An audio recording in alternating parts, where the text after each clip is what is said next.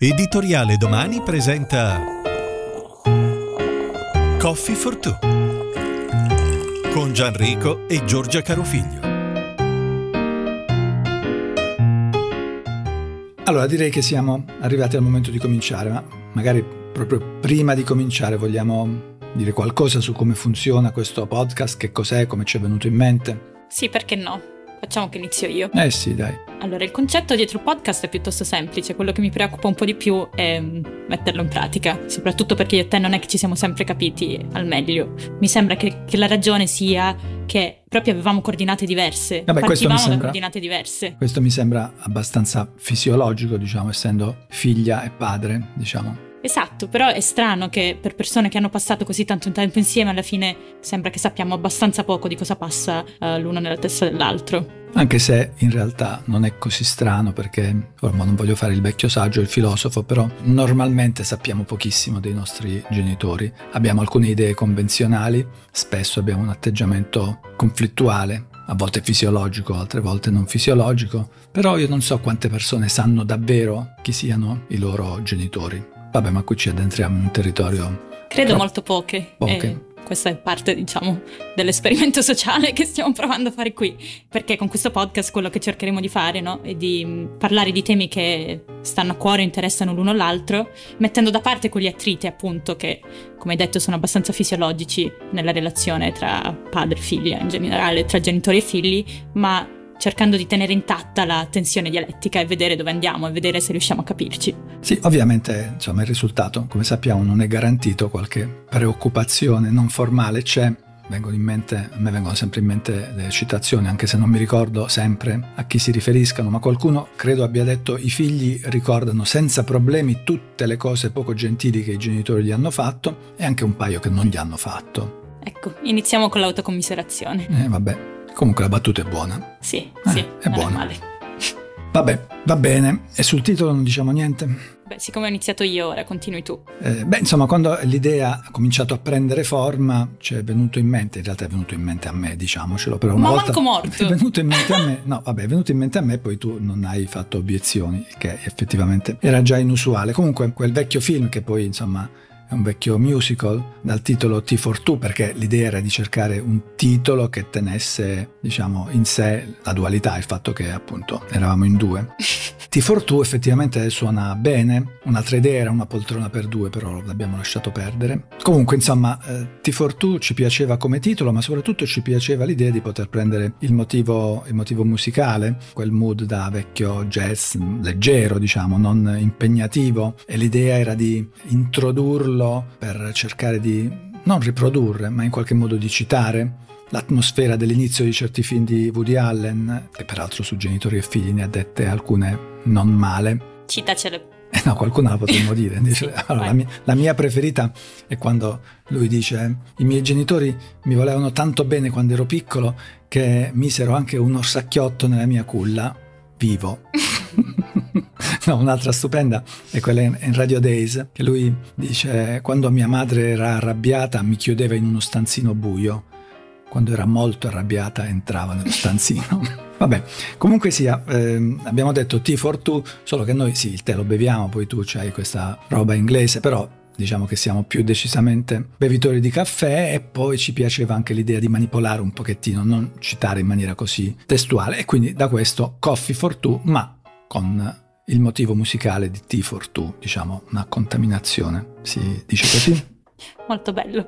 Mi sa che abbiamo detto tutto e quindi possiamo iniziare.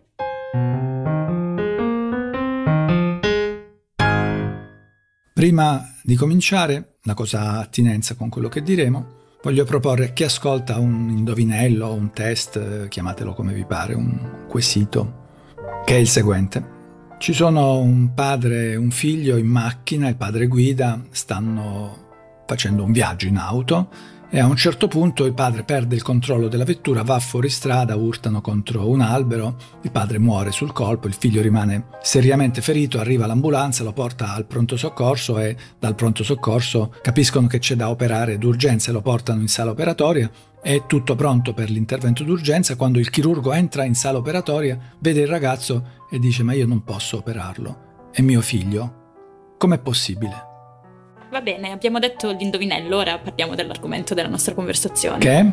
Che oggi parliamo dell'invadenza dello sguardo maschile nelle nostre vite. Fatemi spiegare un po' di più. Quando, spesso quando parliamo di discriminazione di cui sono vittime le donne, pensiamo a forme di discriminazione che sono visibili, palesemente ingiuste, eh, assunzioni mancate, stipendi più bassi, eh, molestie sul lavoro e così via. Posso fare solo una piccolissima digressione che no? non è uno spunto polemico e naturalmente, siccome qui si rischia, eh, voglio chiarire lo spirito, non c'è dubbio che il tema delle molestie nei luoghi di lavoro e dappertutto a danno delle donne sia molto grave. Io credo che per leggere però la natura del fenomeno, che è molto legata al sesso, ma anche ai temi del potere, non si debbano dimenticare i casi di molestia a carico degli uomini o da parte di donne o in situazioni, diciamo così, di altro tipo di orientamento sessuale. Questo in taluni ambienti è molto frequente e ripeto, se noi vogliamo complessivamente capire il fenomeno delle molestie, non il tema della discriminazione, non dobbiamo trascurare questo pezzo, ancorché minoritario, del problema.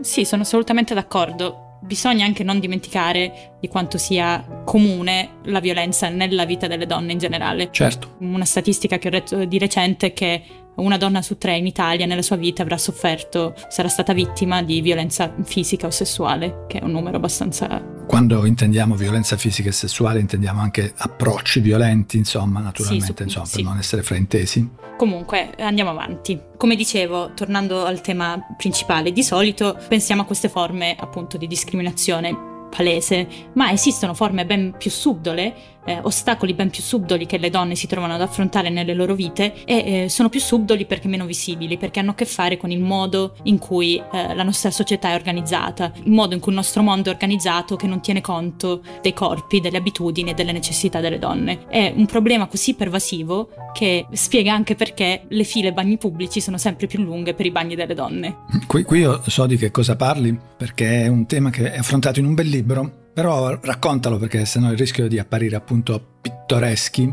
eh, invece è un uh, modo molto intelligente di affrontare il problema. Sì, allora il libro è di una um, giornalista inglese che si chiama Caroline Criado Perez ehm, si chiama Invisibili questo libro, e lì lei offre esempi abbastanza sconcertanti di come il mondo sia fatto per, per gli uomini e dagli uomini e le donne de- si trovino ad adattarsi ad un mondo appunto non costruito per loro. E uno di questi esempi è questo dei bagni pubblici. A chi si riferisce quando parla di invisibili? Credo si riferisca alle donne stesse. Infatti si riferisce alle donne stesse, però quando io ho visto il titolo ho pensato a uomini invisibili. Ecco, visto? questo appunto tornerà a questo tema.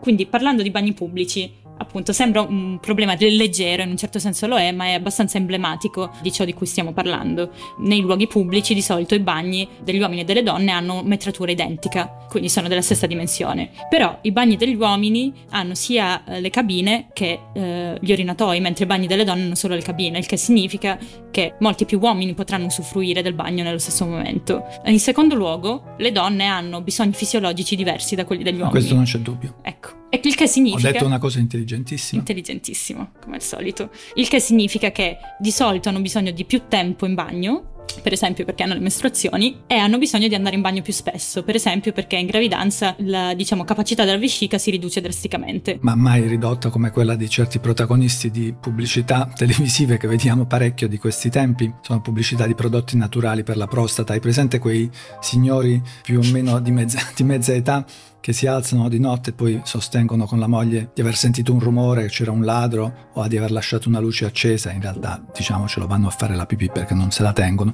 fino a quando non prendono le miracolose pillole per la prostata, diciamo. Ho ecco, sbagliato. Sì, un esempio, no, ma è un esempio, voglio dire, per, pertinente, grazie. Sì, lo ha detto con, diciamo, con tono gentile, ma non avete visto la faccia perché il podcast fortunatamente non consente, ma mi ha guardato con gli stessi occhi di rimprovero con cui mi guarda praticamente da sempre, ritenendo che io faccia battute grossolane, che probabilmente è vero. Vabbè, dove eravamo rimasti? Eh, dove eravamo rimasti? E stavamo parlando del, dei bagni per gli uomini e per le donne che sono costruiti con la identica metratura, però le donne fanno lunghe file e gli uomini invece entrano ed escono in allegria. E questo succede proprio perché le necessità e le abitudini de- delle donne non vengono prese in considerazione, non viene preso in considerazione come le donne hanno bisogni differenti. Questo crea delle inefficienze, chiaramente come in questo caso, però può creare problemi ben più grossi di così. Sì, la questione, questa è, è, una delle cose brillanti di questo libro, di queste intuizioni che vanno poi a guardare all'interno di problemi che normalmente sono questioni che diamo per scontate e che ci permette di fare una digressione interessante su cioè che cosa sia il concetto di uguaglianza, perché c'è un'idea formale di uguaglianza che c'è dietro la costruzione dei bagni con la stessa metratura che non corrisponde alla idea che dovrebbe essere praticata in tutti i campi sostanziali di uguaglianza, cioè l'uguaglianza dare uguali opportunità, uguali prerogative, uguali strumenti o servizi in relazione alle esigenze. Quindi, insomma, per chiudere questo spunto che sembra pittoresco, ma in realtà è una questione centrale, gli spazi da dedicare ai bagni per le donne, se si volesse garantire uguaglianza nel servizio, dovrebbero essere maggiori e diversamente costruiti, ma però ovviamente la questione non è soltanto, eh, ovviamente, quella dei bagni, c'è tutto il tema che io ho trovato interessantissimo, mi ha spalancato un mondo eh, leggendo quel libro, della riflessione sul lavoro di cura che le donne fanno a casa.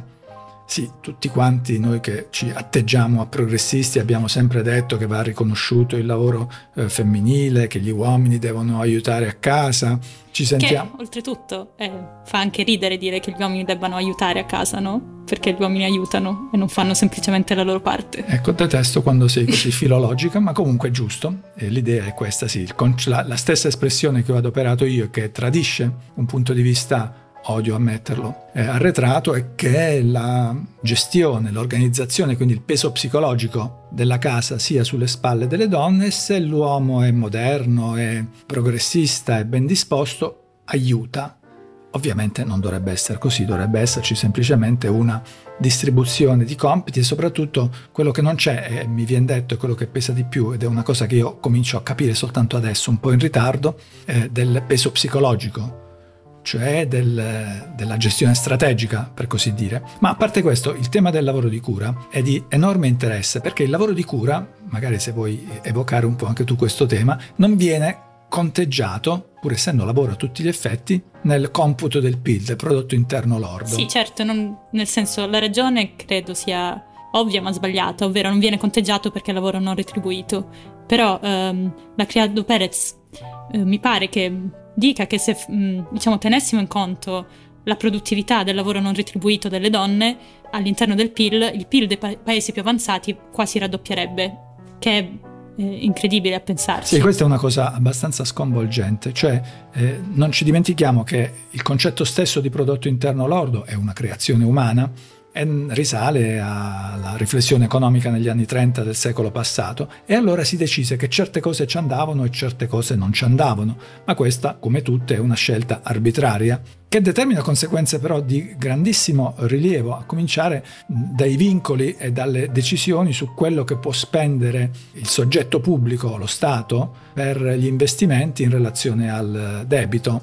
Esatto, determina insomma cambia del tutto le priorità della politica avere nel calcolo il lavoro non retribuito. Eh, ma non viene calcolato nel, all'interno del, del, prodotto interno lordo, il, il, il, vengono calcolate le attività che producono felicità e che non hanno un riscontro, una retribuzione, una targhetta con il prezzo, ma appunto a parte questo che ho fatto un po' eh, diciamo il figlio dei fiori, ma il tema del lavoro femminile e del lavoro maschile raramente quando c'è di cura è davvero strutturale Certo, determina quali sono le opportunità che quelle donne possono avere al, di fuori della casa, il fatto che ricada tutto su di loro. Quindi... Sì, questo è un altro passaggio, certo. I temi, i punti sono due. Uno è che non calcolando nel prodotto interno lordo il lavoro di cura svolto dalle donne si giunge a un computo finale che non corrisponde a quanto lavoro e a quanta ricchezza viene prodotta all'interno di una comunità. In secondo luogo il fatto che non venga adeguatamente considerato eh, non gli vengano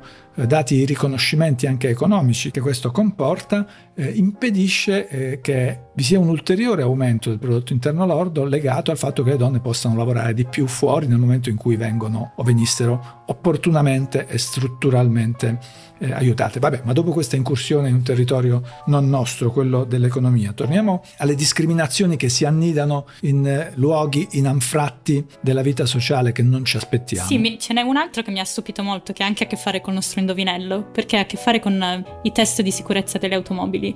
A quanto pare fino a pochi anni fa i test di sicurezza negli, per gli incidenti nelle automobili venivano fatti solo con manichini maschi. Crash test. Crash test, sì.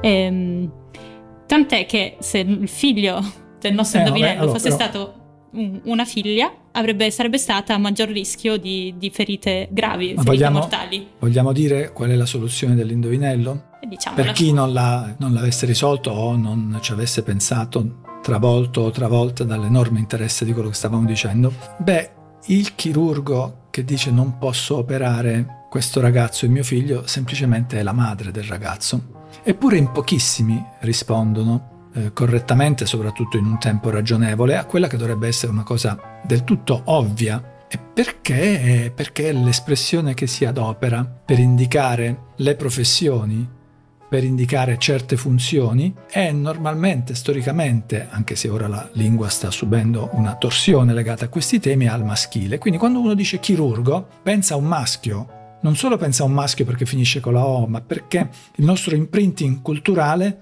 ci porta all'idea del chirurgo uomo, dell'uomo che taglia, anche questo lavoro nell'ambito della medicina più cruento di altri, che quindi leghiamo, leghiamo a prerogative maschili. Per quanto mi riguarda, vabbè, ora giusto così per far sapere al pubblico che io ho risposto non subito correttamente a questo quiz, ci sono riuscito però in una maniera e secondo una procedura che conferma il problema di cui stiamo parlando. Perché in generale quando io ho una domanda, un quesito cui faccio fatica a rispondere, cerco di immaginarmi una piccola storia visiva, cioè cerco di vedere la situazione. Quindi ho cercato di guardare, più che semplicemente pensare a, di guardare una sala operatoria. Chi c'è nella sala operatoria? Quando mi è capitato, per qualche piccola esigenza di salute personale, di trovarmi in una sala operatoria, chi c'era attorno e mi sono ricordato che c'era il chirurgo, c'era un altro chirurgo, poi c'era un'anestesista donna, c'era anche un'infermiera donna e c'è stata proprio questa sequenza a cascata, ma c'erano delle donne, sì, non erano chirurghi, ma poteva essere chirurgo e la risposta è venuta, però è interessante notare che io ho pensato a una situazione reale che corrispondeva a uno stereotipo in cui il ruolo di supporto era svolto dalle donne, c'era l'anestesista donna e soprattutto l'infermiera donna e attraverso questo percorso, diciamo, viziato anch'esso dal pregiudizio, però, insomma, sono arrivata alla soluzione. Ma, insomma, quello che ci interessava dire qui è che la stessa capacità di risolvere i problemi e interpretare il mondo è condizionata gravemente dal, dal, dallo sguardo maschile che è così terribilmente invasivo. Ed è condizionata anche appunto da, dalla lingua, il fatto che noi diciamo chirurgo, certo non c'entra solo il fatto che chirurgo finisca con la O, però di certo non aiuta il fatto che sia, in fin dei conti, un termine maschile. Forse potremmo iniziare a dire chirurga, anche se suona un po' ridicolo forse. Sì, questo è un tema su cui io non ho certezze, è giusto, è tutto giusto. Su alcune parole, ma è probabilmente soltanto una questione di, eh, di abitudine, io faccio un po' di fatica a percepire e anche a utilizzare il, il femminile. Poi quale femminile? Perché per esempio è interessante, nota su avvocato, ci sono donne avvocato che preferiscono essere chiamate avvocato, ci sono donne che preferiscono essere chiamate avvocata, che a me suona strano, ma è giusto, è legittimo. La espressione tradizionale è avvocatessa e avvocatessa è tendenzialmente respinto. Uno si domanda perché avvocatessa è respinto e avvocata va bene? Credo che sia perché è collegato forse cioè è, è usato in maniera eh, forse un po' per sminuire. Sì, è probabile. Che quindi il femminile diventa, eh, se non stiamo attenti, un, un, modo di sminuire invece che sì, un modo di rendere visibile, ecco. Come un avvocato minore. Sì, questo è giusto. Io devo confessare una mia difficoltà su certe parole o quanto all'insistenza di eh, talune attiviste sulla questione, a volte un po' ossessiva, della trasformazione in femminile di nomi di funzioni o ammetto di avere qualche difficoltà, eh, però il problema c'è, non c'è dubbio. Sì, secondo me se non normalizziamo il femminile per, per, le professioni, per i ruoli di prestigio, saranno sempre invisibili le donne, sarà sempre difficile, più difficile immaginarle eh, in quelle posizioni. Oltretutto, i termini neutri, appunto, che indicano sia le donne che gli uomini, in realtà nella realtà in italiano non esiste che l'italiano è una lingua che non ha termini neutri, eh, so, tutti i termini sono declinati in un genere o nell'altro. Sì, qualcuno potrebbe dire che eh, la indicazione delle funzioni è sostanzialmente eh, fatta con termini neutri, anche Ma se questo sono... non è vero però. Cioè il punto è proprio quello che siccome il termine è tradizionalmente maschile, il fatto semplicemente di enunciare che un termine neutro non lo priva di quel, diciamo, sfumatura di significato. Faccio fatica a obiettare, anche se faccio fatica anche a essere d'accordo, cioè una situazione in cui sono un pochino a disagio psicologico. Secondo me è molto indicativo che il fatto, per esempio, che la parola uomo nella nostra lingua indichi sia il genere umano che l'uomo maschio. Quello dice tutto di quanto la nostra lingua sia in un certo senso profondamente fin dalle radici sessista, proprio per i termini che usiamo per indicare quelli che dovrebbero essere sia uomini che donne, usiamo il termine uomo. Sì, sì, poi c'è quella faccenda che talvolta nella forma scritta si usano gli asterischi che a me personalmente mi fa, mi fa proprio manda la mano al calcio della pistola, come diceva qualcuno. Sì, no, ma io su quello sono d'accordo, ma più anche per, diciamo, in questo caso per un fatto estetico, ehm, che non riesco, insomma, non riesco a risolverlo neanch'io, anche perché è un problema che poi nella lingua parlata si ripresenta, perché ovviamente non si può parlare per asterischi.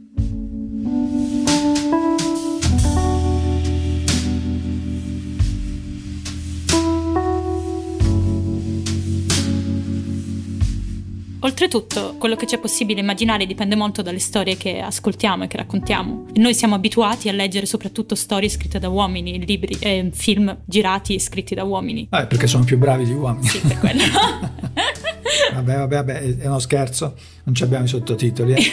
No, perché sennò ci, ci travolgete di ingiurie social. Stavo scherzando. Ero... Travolgono solo te, ma no. Esatto. All'inizio della puntata ho parlato dell'invadenza dello sguardo maschile. L'ho chiamato sguardo maschile per una ragione, perché la traduzione letterale di male gaze, un termine che è stato diciamo reso noto da una critica cinematografica inglese chiamata Laura Mulvey. Mm-hmm. Che dice Lara Mulvey? Lei chiama male gaze l'atto di rappresentare le donne nelle arti visive soprattutto ma anche in letteratura tramite appunto un punto di vista maschile. Diventando lo, l'oggetto dello sguardo altrui, le donne rappresentate dai film spesso perdono la loro soggettività, diventano oggetto osservato. Non sono mai il soggetto principale, quello con cui tendiamo a immedesimarci. Però questo mi sembra un pochettino forzata o forse leggermente, insomma, relativa più al passato che non al presente. Sì, certo, le cose stanno molto cambiando, stanno molto cambiando nel presente, anche vediamo molti, molti più film diretti da, da, donne, diciamo molti più libri scritti da donne, però è una diciamo, tendenza che storicamente è stata prevalente. Una cosa interessante secondo me, credo in, nelle, nelle, riflessioni della Malvera, il riferimento a, al modo in cui è tenuta la videocamera. Questo sì, questo mi sembra, come posso dire, che sia rimasto anche nel momento in cui le donne hanno sempre più cominciato a fare film e a raccontare appunto il punto di vista femminile. La soggettività dello sguardo inteso come uso della camera forse in qualche modo riflette ancora questo imprinting maschile del mezzo. Esatto, come diciamo l'idea in un certo senso che il modo in cui la telecamera è usata è già attraverso un punto di vista maschile, ovvero il modo in cui riprende il corpo femminile, ehm, per esempio dal punto di vista sessuale, però diciamo concentrandosi su, su quell'aspetto del corpo femminile e, e, non su altri. Chissà com'è un esperto di cinema che io non sono e neanche tu collocherebbe in questo discorso che stiamo facendo la rivoluzione nell'uso della, della telecamera che ha introdotto nel cinema Leni Riefenstahl, che era la, la, regista del grandissimo film sulle Olimpiadi di Berlino, insomma un genio del, del, della fotografia e del cinema che a suo modo fu diciamo, a servizio della retorica nazista, ma in qualche modo trasformando proprio il modo di raccontare certe cose anche attraverso l'ideazione di strumenti tecnici che prima non esistevano. Vabbè, ho voluto dirlo per far sapere che sapevo chi era Leni Riefenstahl. Ma Capiterà è... di nuovo, giusto perché lo sappiate. Riparleremo di Leni Riefenstahl. Comunque, insomma, guardare un film o leggere un libro ci richiede di medesimarci con un punto di vista specifico, un punto di vista diverso dal nostro. Per questo no, l'arte ci permette di capire cose di cui non facciamo esperienza in prima persona e quindi essere abituati a vedere da un certo punto di vista specifico, che è spesso un punto di vista maschile, in un certo senso necessariamente cambia la nostra visione del mondo. Beh, produce diciamo una visione a tunnel sul mondo, non vediamo quello che è fuori dal tunnel. Peraltro la filosofa americana Marta Nussbaum ha elaborato proprio un concetto molto interessante sul punto di vista, che è il concetto di immaginazione narrativa che lei considera un elemento fondamentale dell'essere cittadini. Lei dice immaginazione narrativa è quella capacità che ci consente di immaginare un punto di vista diverso dal nostro, che è la premessa del vivere in maniera adeguata in società con soggetti simili a noi ma che hanno spesso, spessissimo punti di vista diversi dal nostro. A ben vedere le storie, le buone storie, sono quello che risolve, sono, sono l'espediente, se mi si passa l'espressione, che risolve un problema che i filosofi chiamano il problema delle menti, cioè come noi facciamo a sapere che esistono altre menti, altri punti di vista sul mondo, è, è un tema troppo complesso per essere sviluppato qua, anche perché io poi non sarei capace, sicuramente tu sì, ma eh, certamente non esiste nulla che possa provare in maniera incontrovertibile che esistono altre menti, tranne il fatto che ci sono storie raccontate da altre menti e che ci dicono di un punto di vista a volte diversissimo sul mondo e sul concetto stesso di verità. Io ci ho giocato col concetto di verità, lasciami dire questa cosa che riguarda molti ambiti, da quello narrativo a quello della cittadinanza, della democrazia, la politica e anche il mondo del diritto. È interessante in italiano, lo dico così perché a volte capita di parlarne anche in altre lingue, la locuzione la verità si presta a oltre 20 anagrammi. Di questi 20 anagrammi, molti sono semplicemente bizzarri, ma tre sono decisamente interessanti. E sono la verità anagrammabile in rivelata, la verità anagrammabile in evitarla, la verità anagrammabile in relativa, che se ci pensi sono con tre espressioni sintetizzati i punti di vista, i sostanzialmente il modo in cui la storia del pensiero, della filosofia ha affrontato il tema della verità. La verità rivelata è quella della metafisica e della religione, quella per cui c'è un'autorità superiore che ti dice come stanno le cose. La verità rivelata è quella dello sguardo maschile, storicamente egemone. L'espressione evitarla allude allo scetticismo radicale di chi dice che la verità non esiste o è impossibile raggiungerla e la verità relativa e nota che vale anche al plurale. Le verità relative è un piccolo gioco linguistico che ci introduce alla esigenza fondamentale della pluralità dei punti di vista, inevitabili, che devono essere composti poi con il metodo della discussione, un po' come la discussione che stiamo facendo adesso. Sì, eh, di quello che dicevi del, dell'immaginazione narrativa secondo, e del problema delle altre menti, anzi, secondo me tu hai detto che ci rendiamo conto che esistono altre menti perché leggiamo di, di, storie, di punti di vista radicalmente diversi dal nostro.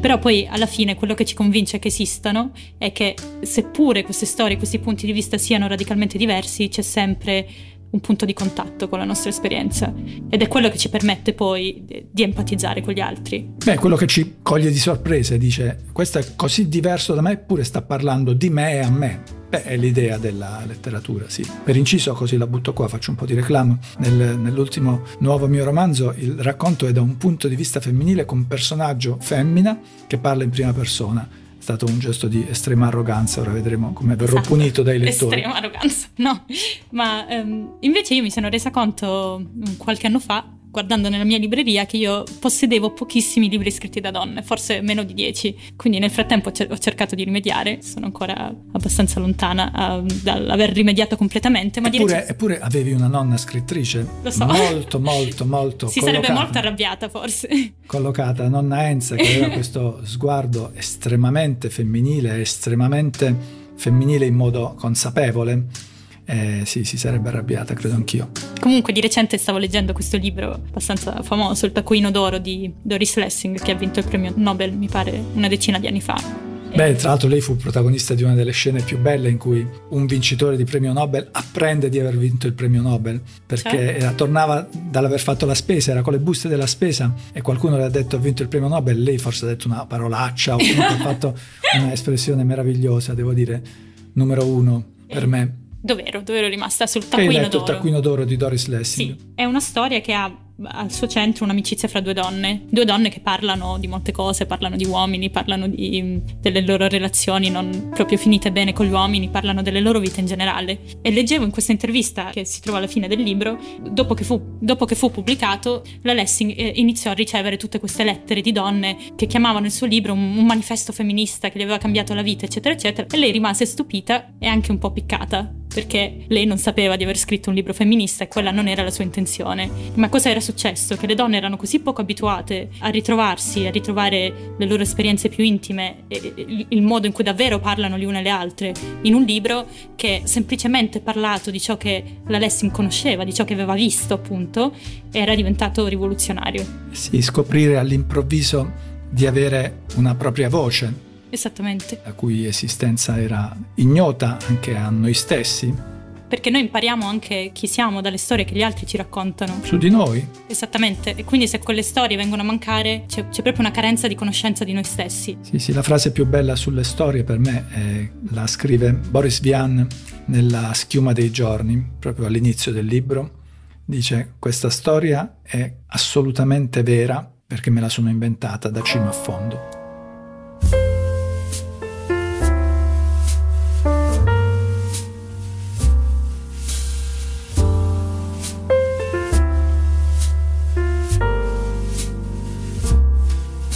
E va bene, ora ci avviamo un po' alla conclusione. Come si dice, ci avviamo un po' alla conclusione. Io ho paura, molta paura quando sento questa frase da parte di taluni oratori perché di solito prelude a una quarantina di minuti di insopportabili chiacchiere, ma noi parleremo ancora qualche minuto soltanto. Tenteremo di essere brevi. No, anche saremo se, brevi, saremo Anche brevi. se il tema, insomma, ci sarà da impegnarsi per essere breve, perché volevo buttarla lì, non abbiamo molto tempo, ma parlare di quote di genere. Diciamo, è l'ultimo dei grandi temi non l'ultimo, ma uno dei Beh, grandi uno, temi. È uno dei grandi temi. Questo è necessario una... parlare, penso. Vabbè, diciamo chiaro a tutti, ma riassumiamo brevemente di che si parla quando si parla di quote di genere. Magari assimiliamolo anche ad analoghe procedure in altri ordinamenti dove il problema è anche più vasto. In pratica è, diciamo, riservare certi posti, soprattutto diciamo in, in contesti di potere, alle donne o alle minoranze. Eh, per esempio, quella che in America si chiama affirmative action viene usata anche per eh, i posti nelle università prestigiose, non solo come come in, in molti paesi europei in politica o nei board delle aziende più grandi. Quello che a volte taluni dicono, e io non ho certezze su questo punto, è che con questo meccanismo può succedere che un soggetto più meritevole venga, come si dice, pretermesso, cioè escluso, per consentire l'accesso a un soggetto il cui unico soggetto o soggetta, la cui unica o fondamentale qualità è avere un genere diverso o appartenere a una minoranza. Io non ho certezze su questo punto, ti dico qual è la mia opinione, cioè io sono alla fine dei conti favorevole a questi meccanismi, ma ne vedo le difficoltà. Dico le difficoltà che sono per l'appunto quello che dicevo prima. Può succedere che in singoli, ma anche ripetuti casi, non venga premiato il merito e viceversa il merito venga punito per non essere collegato a una condizione di minoranza o di genere. Io credo che nei grandi numeri e nella prospettiva storica il meccanismo serva comunque, a prezzo però di qualche ingiustizia. Io credo che dobbiamo riconoscere, pur accettando l'utilità dello schema, che esso nel breve medio termine può produrre anche alcune spiacevoli ingiustizie. Allora, due, due, cose a riguardo. Prima di tutto, sono d'accordo, può creare ingiustizie a livello individuale sì. di tanto in tanto, ma nello stesso modo in cui il sistema in cui viviamo crea ingiustizie a livello individuale, a volte sistemico per le donne tutto il tempo. E quindi dobbiamo anche decidere insomma sui piatti della bilancia quale ingiustizia è più accettabile e a quale scopo. Oltretutto pensare in questo modo in certo senso ha come premessa che viviamo effettivamente in una meritocrazia, ovvero che le persone che arrivano, che arriverebbero ai vertici in maniera diciamo naturale... Sì, no, no, ti, ti interrompo qua, ovviamente lo sappiamo bene che la nostra è una, volendo usare un eufemismo, una meritocrazia estremamente imperfetta. Rimane il fatto che un meccanismo di questo genere, per sua natura proprio, include come posso dire, feriti sulla strada, cioè qualcuno che non appartiene alla minoranza protetta o che non è di genere femminile, che è, non avrà un posto che in una competizione, diciamo, con le stesse regole per tutti, magari avrebbe avuto. Lo dico, lo dico consapevole del fatto che è un male necessario. Ma che sia chiaro, per esempio, le mm, quote di genere che ora sono previste per per le aziende che hanno, hanno azioni. Cioè, società per azioni o sì, quotate in borsa? Quotate in borsa, per aziende quotate in borsa in Italia, prevede che nei board di queste aziende ci sia un 30% di, uomini, di donne. Quindi, diciamo, detta così, gli uomini hanno ancora un 70% di probabilità eh, di ritrovarci. Sì. È, non è un'ingiustizia così, può capitare, è vero. No, io dico in casi singoli. Non dobbiamo escludere dall'orizzonte la percezione delle ingiustizie individuali, accettando l'idea che sono inevitabili in vista di un riequilibrio secondo me va visto come un mezzo provvisorio, no? Per arrivare a una condizione di parità che se aspettassimo, diciamo, che avvenga fisiologicamente dovremmo aspettare troppo. Soprattutto perché secondo me la ragione più importante per avere quote di genere non ha a che fare appunto con il permettere a donne a cui che non avrebbero l'opportunità in altro modo di arrivare ai posti di potere. La vera importanza delle quote di genere è l'effetto che poi possono avere appunto su quello di cui abbiamo parlato, sull'organizzazione del mondo, sull'organizzazione della società, ovvero più donne ci sono in Parlamento, più donne ci sono nelle scienze, più donne ci sono nei board delle aziende, meno sarà probabile che i trial clinici vengano fatti soprattutto su uomini, che appunto eh, i crash test siano fatti solo con manichini maschi, che le abitudini e i bisogni delle donne vengano dimenticati questo, e diventino questo, invisibili. Questo, questo, è il vero. Non c'è dubbio, questo, questo è un'affermazione difficile, difficile da contestare. Proprio concludendo, però, è bene attirare l'attenzione su un tema, cioè che quello che dici succede o succederà nel momento in cui l'approccio al potere da parte delle donne, da coloro che sono biologicamente donne, sia un approccio non maschile, come spesso accade. E questo è un altro tema, ovviamente non ne parleremo Ma anche oggi. che l'altra diciamo, faccia della medaglia, che eh, un potere non maschile sia, diventi accettabile, uno stile di potere non maschile. Sì, in realtà alla fine dei conti, e forse questo è un buon modo per chiudere, la prospettiva è davvero la trasformazione del rapporto degli individui, siano biologicamente maschi o femmine, con il tema del potere e in generale del comando sugli altri uomini. L'idea che attraversato la storia è di un comando maschile basato su tutta quella serie di caratteristiche che siamo abituati a collegare al maschile, immaginare una forma, uno stile di comando di potere completamente diversi, forse è davvero la prospettiva di questo discorso. E potrebbe avere degli effetti, credo, inaspettati. Va bene, direi che per oggi forse può bastare. Credo anch'io. Ciao a tutti. Ciao, a presto.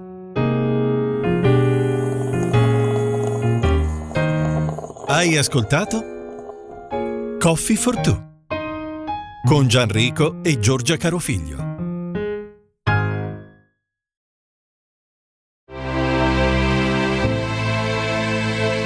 Questo è il podcast del Divita Magazine di giugno 2020. 5 cose che questo numero mi insegnerà. Primo, mi impegno ad essere migliore per il mondo. Mai come ora c'è un generale diffuso bisogno di cambiamento e di trovare un nuovo senso. La vita e il futuro sono in mano a ognuno di noi. Dalle mie scelte e dai miei comportamenti dipendono quelli degli altri. Da quelli degli altri dipendono i miei. Questo è quello che si chiama responsabilità sociale. Secondo, imprimo una direzione alla mia vita. L'esperienza vissuta in questi mesi mi ha fatto capire che sono fragile ma non indifeso, che sono in grado di reagire e di agire. Il cibo in questo senso è un mezzo potente per raggiungere energia e benessere, per costruire un nuovo rapporto con me stesso. Terzo, instauro con il cibo un rapporto nuovo. Le settimane trascorse in casa, e spesso in cucina, mi insegnano un nuovo approccio nei confronti del cibo, più consapevole, rispettoso e maturo. Mi ritaglio il tempo per dedicarmi alla cucina e al cibo. Pianifico grazie al piatto unico. Rispetto i nutrienti degli alimenti scegliendo il giusto metodo di cottura. Evito gli sprechi, sperimento e mi diverto. Quarto, imparo ad affrontare le emozioni dei bambini. Spesso i bambini non sono in grado di manifestare o esprimere a parole i loro stati d'animo.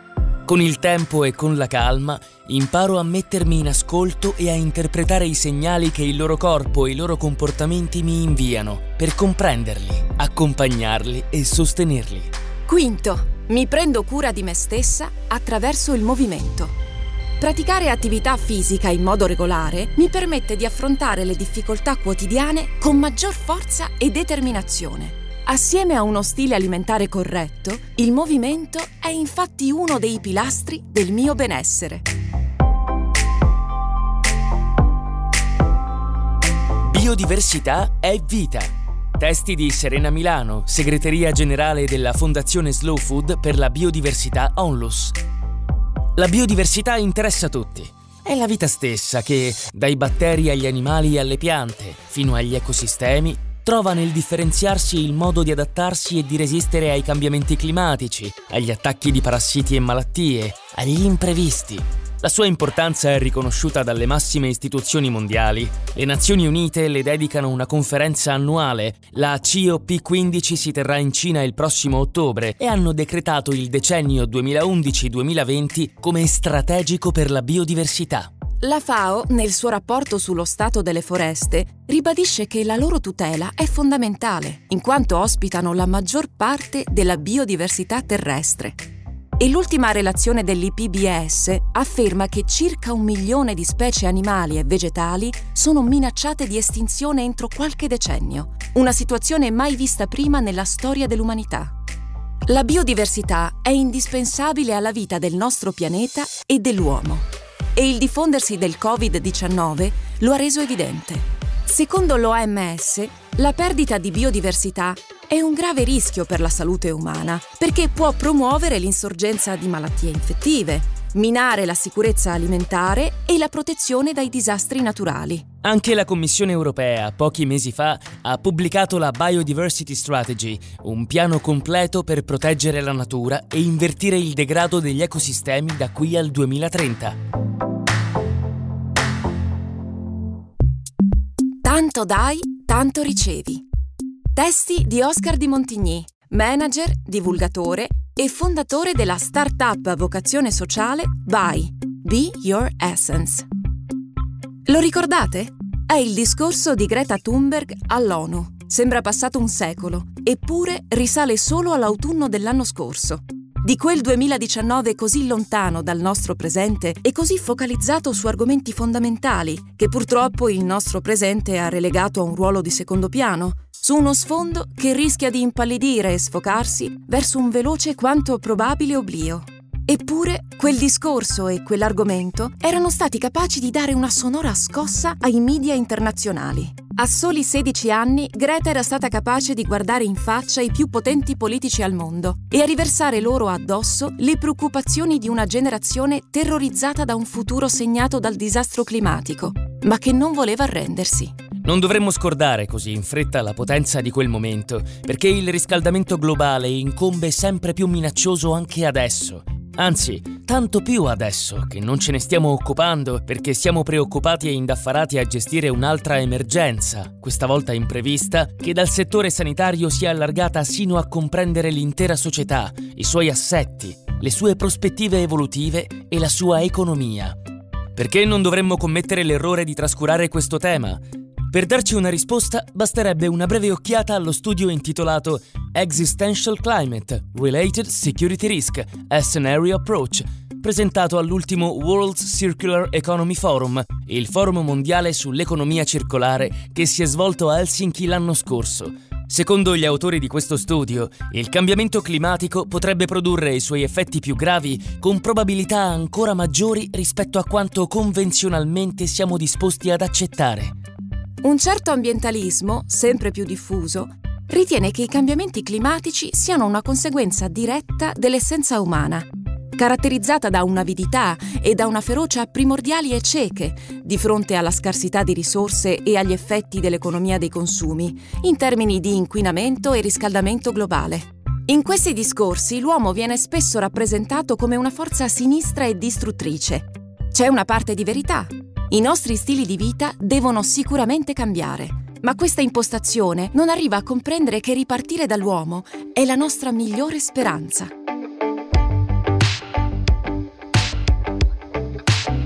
La vita è adesso. Testi di Filippo Brocadello, medico chirurgo specialista in scienza dell'alimentazione, fitoterapeuta è incredibile come piccoli segni, brevi sequenze di numeri e lettere possano essere densi di significato. Chiunque di noi dà alla sigla Covid-19 un senso proprio e personale, ma ciascuno, quando vi posa gli occhi o la mente, si sente pervaso da emozioni che spaziano dalla più blanda inquietudine alla più accesa ansia, dalla motivata paura al, purtroppo, pesante dolore. L'anno 2020 resterà negli annali della storia sanitaria mondiale. Le esperienze difficili hanno bisogno di tutte le nostre energie per essere affrontate e gestite, ma nel momento in cui ne viene superato l'apice, il valore massimo, e inizia il processo di ricostruzione, allora ci viene offerta un'occasione imperdibile Davanti a un inevitabile bivio possiamo decidere di risollevarci più fatalisti e fragili oppure più consapevoli, saggi, forti e con prospettive e obiettivi diversi. Tutti noi ci troviamo proprio in queste settimane in un momento propizio a un potenziale straordinario cambiamento. Nel nostro paese non possiamo ancora dire di avere vinto l'epidemia, ma i dati statistici iniziano a essere confortanti. La vita sta cercando di riprendere il suo corso e allora, prima di rituffarci a capofitto nei ritmi frenetici che non vedevamo l'ora di ritrovare e prima di lasciar sfumare volentieri nell'oblio quanto abbiamo vissuto negli scorsi mesi, regaliamoci qualche minuto per riflettere. Cosa potremmo imparare da questa frazione di vissuto? Vogliamo scegliere di riemergerne più forti? Iniziamo a reagire e agire scopriremo quanto sia soddisfacente scegliere e attuare strategie positive per la nostra salute. Il cibo è un mezzo per apportare benessere, energia e salute. Non ha solo lo scopo di soddisfare il nostro gusto.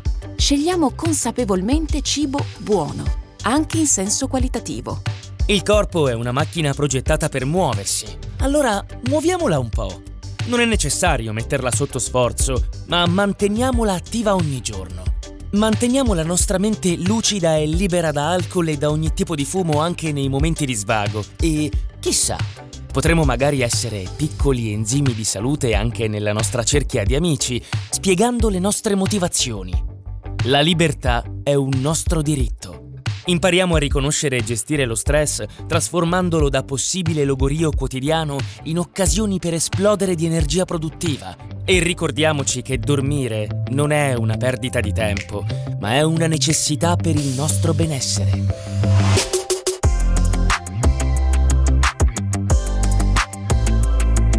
Tre parole per riscoprire il valore del cibo. Testi di Stefano Polato, direttore dello Space Food Lab di Argotech e dell'Academy Avamposto 43. Se dovessi proprio trovare un aspetto positivo dell'esperienza che ci stiamo lasciando alle spalle, penserei ai momenti che un po' tutti abbiamo dedicato al cibo, toccandolo, sperimentando, facendo scorta in congelatore, così da avere pronto all'occorrenza sempre qualcosa. Ora che stiamo lentamente tornando alla normalità, possiamo fare in modo che tutto questo possa lasciare non solo un segno, ma anche un insegnamento in noi. La prima parola è pianificazione. Tutto parte da qui, da quel concetto pratico di cui noi di di vita da sempre ci facciamo portavoce. La capacità di pianificare in cucina è fondamentale e può aiutarti, anche se sembra strano, a risparmiare tempo. Proprio il tempo risparmiato fa rima con organizzazione e il piatto unico è lo strumento per antonomasia per organizzare i tuoi pasti. Il valore del piatto unico va anche oltre. Diventa infatti uno stile di vita, un riferimento puntuale per decidere cosa mettere nel tuo piatto e in quello dei tuoi familiari, una soluzione efficace per destreggiarsi tra i tanti impegni senza disperdere eccessive energie. Nulla di complicato, anzi, la potenzia. La seconda parola è rispetto. Rispetto come valorizzazione del cibo, come recupero e riduzione degli scarti. Spesso in cucina commettiamo alcuni errori, non voluti ma dettati dall'abitudine, che tendono a impoverire il cibo di quegli elementi che per il nostro organismo rappresentano invece una risorsa di salute. Una di queste abitudini che possiamo correggere è ad esempio quella di sbucciare verdura e frutta dopo averla lavata accuratamente in acqua e bicarbonato. La maggior parte può, infatti, essere consumata per intero, senza produrre scarti o producendone una quantità minima. Nella buccia si concentrano non solo la fibra, ma anche minerali, vitamine e fitocomposti protettivi, ad esempio i carotenoidi e i polifenoli. Un esempio su tutti? La melanzana, che si caratterizza per la buccia blu-viola, ricca di antocianine, fitocomposti molto utili e studiati per il loro potenziale antiossidante e antinfiammatorio. Sbucciarla significa sprecare preziosi elementi che questo ortaggio sa regalarti. La terza parola è scoperta. Scoprire, meravigliarsi, emozionarsi. Imparare a vivere il cibo in questo modo è realmente possibile e se lo vuoi, puoi costruire con l'alimentazione un rapporto fatto di significato, di valore e di scelte. Autoprodurre il cibo può essere davvero emozionante e divertente, ma a patto di non vivere la cucina con angoscia. E, ancora una volta, L'organizzazione torna a essere lo strumento fondamentale per raggiungere questo scopo. Coinvolgere i più piccoli nei momenti che dedichi alla cucina, prendendoti il giusto tempo, non tutti i giorni, basta anche un'ora alla settimana, nel weekend o quando sei più tranquillo. È un'esperienza potente e arricchente, per loro e per te. Tutto quello che avete sentito in questo podcast è la sintesi del contenuto esteso che trovate nel nuovo numero di giugno di Di Vita Magazine, disponibile in tutti i Despar, Eurospar e Interspar, oppure online.